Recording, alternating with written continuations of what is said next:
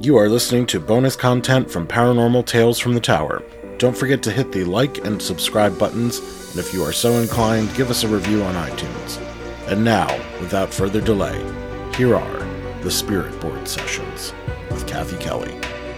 Hello, paranormalists, fringe dwellers, my fellow travelers on the road to the strange and the unusual. Every once in a while, I'm going to open up the vault and pull out some of the stories that you've told me through our many years here at Paranormal Tower. This comes to us from M. Capelli.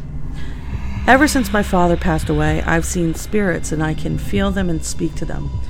A friend of mine came to me and told me that he had been seeing a black shadow watching him. So I told him we can conjure it and find out what it wants. A few days after doing so, I was closing up the restaurant that I managed.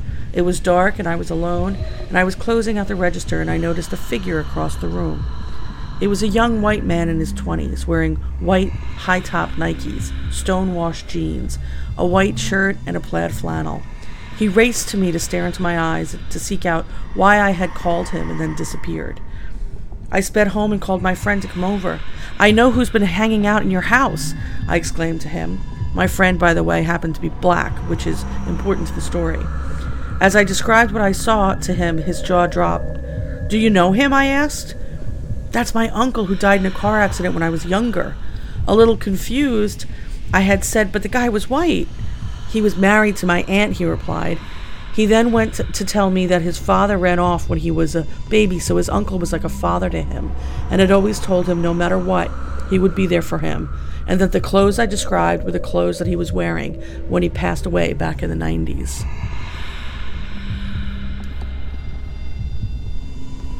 This comes to us from Laura S. My house is haunted. I'm sure you hear it a lot, but have you ever heard of a ghost who opens animal crates? Ours does, and loves to do it while we have company, so there's witnesses.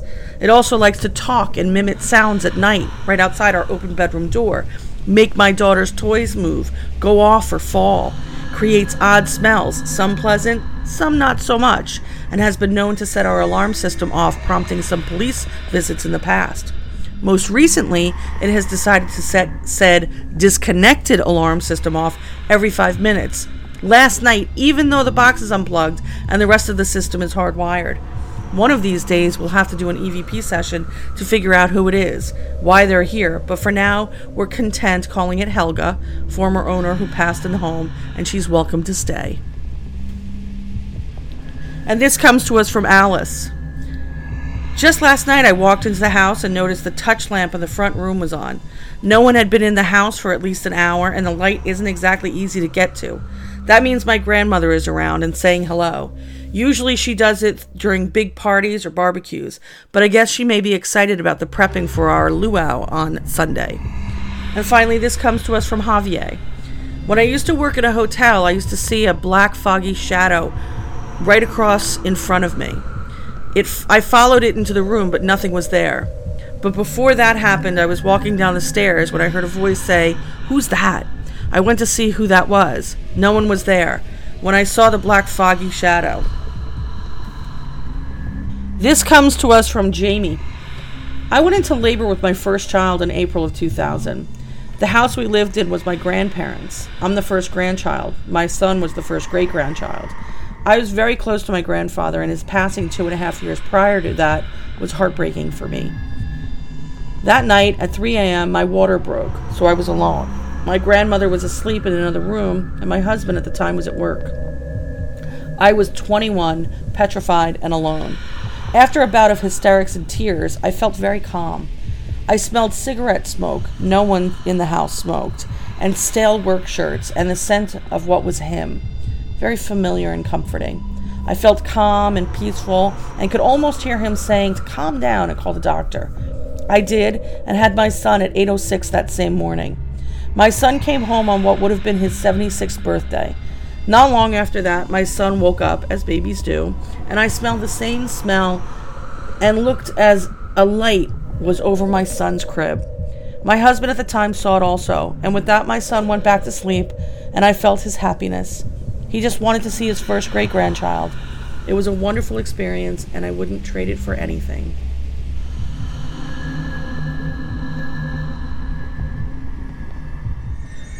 This is from Kathy S. I was with my boyfriend at the time, and he was working on an old Corvette in a garage that at one time had been a house. I got bored and I went upstairs and was going to look out the window, and I felt a touch on my shoulder. So I turned around, and in front of me was a full body apparition of a man wearing a trench coat. He pointed to the closet door and said the money went up with the fire and disappeared. I told my boyfriend that night, and he said that I saw his uncle, and everyone has seen him. And that's when I was a believer of the, of the paranormal. And this story comes to us from Jennifer. My story starts back about 10 years ago when I lived by myself with my two girls.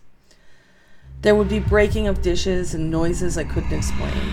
I was so scared that I would have both my girls sleep in the living room with me always heard someone calling my name, and just always having a feeling of weirdness in my home.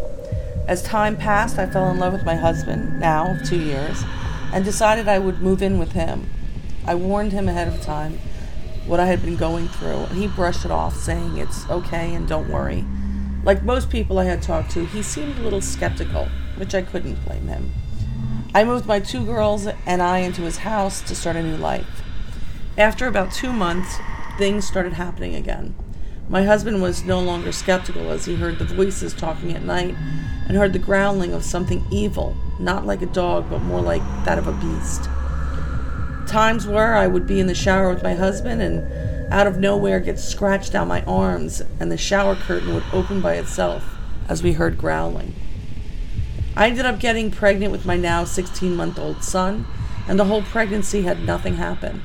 No voices, no scratching or growling, which seemed to me a little strange, but I was happy it had finally left our home. When my son was two weeks old, laying in the bassinet beside our bed, at 3 a.m., he started screaming loud, and we could tell something had scared him from the scream, unlike any we had heard before. So I jumped up and turned on the light to find my two week old baby covered in water.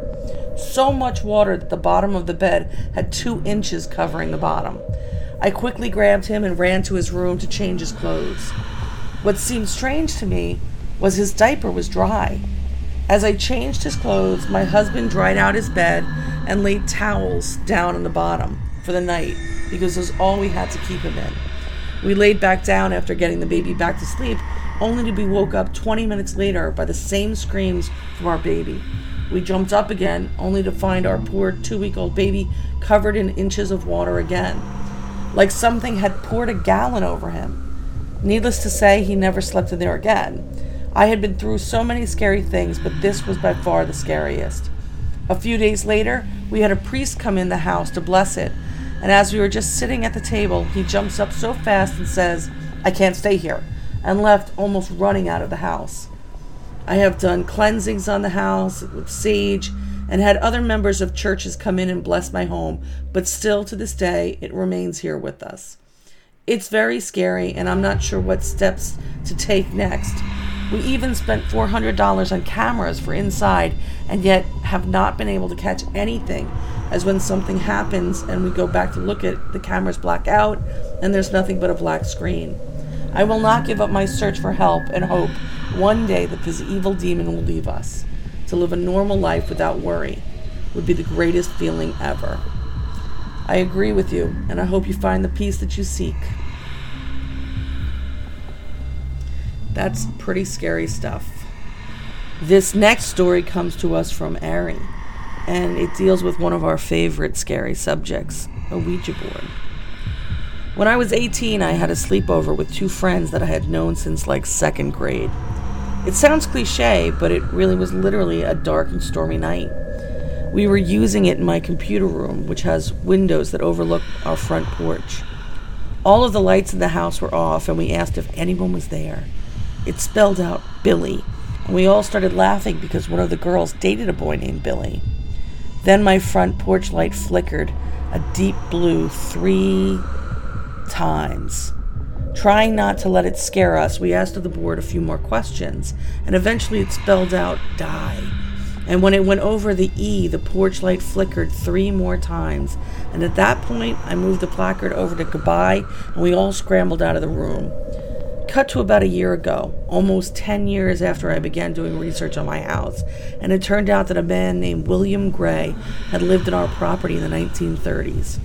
I haven't touched a Ouija board since that night.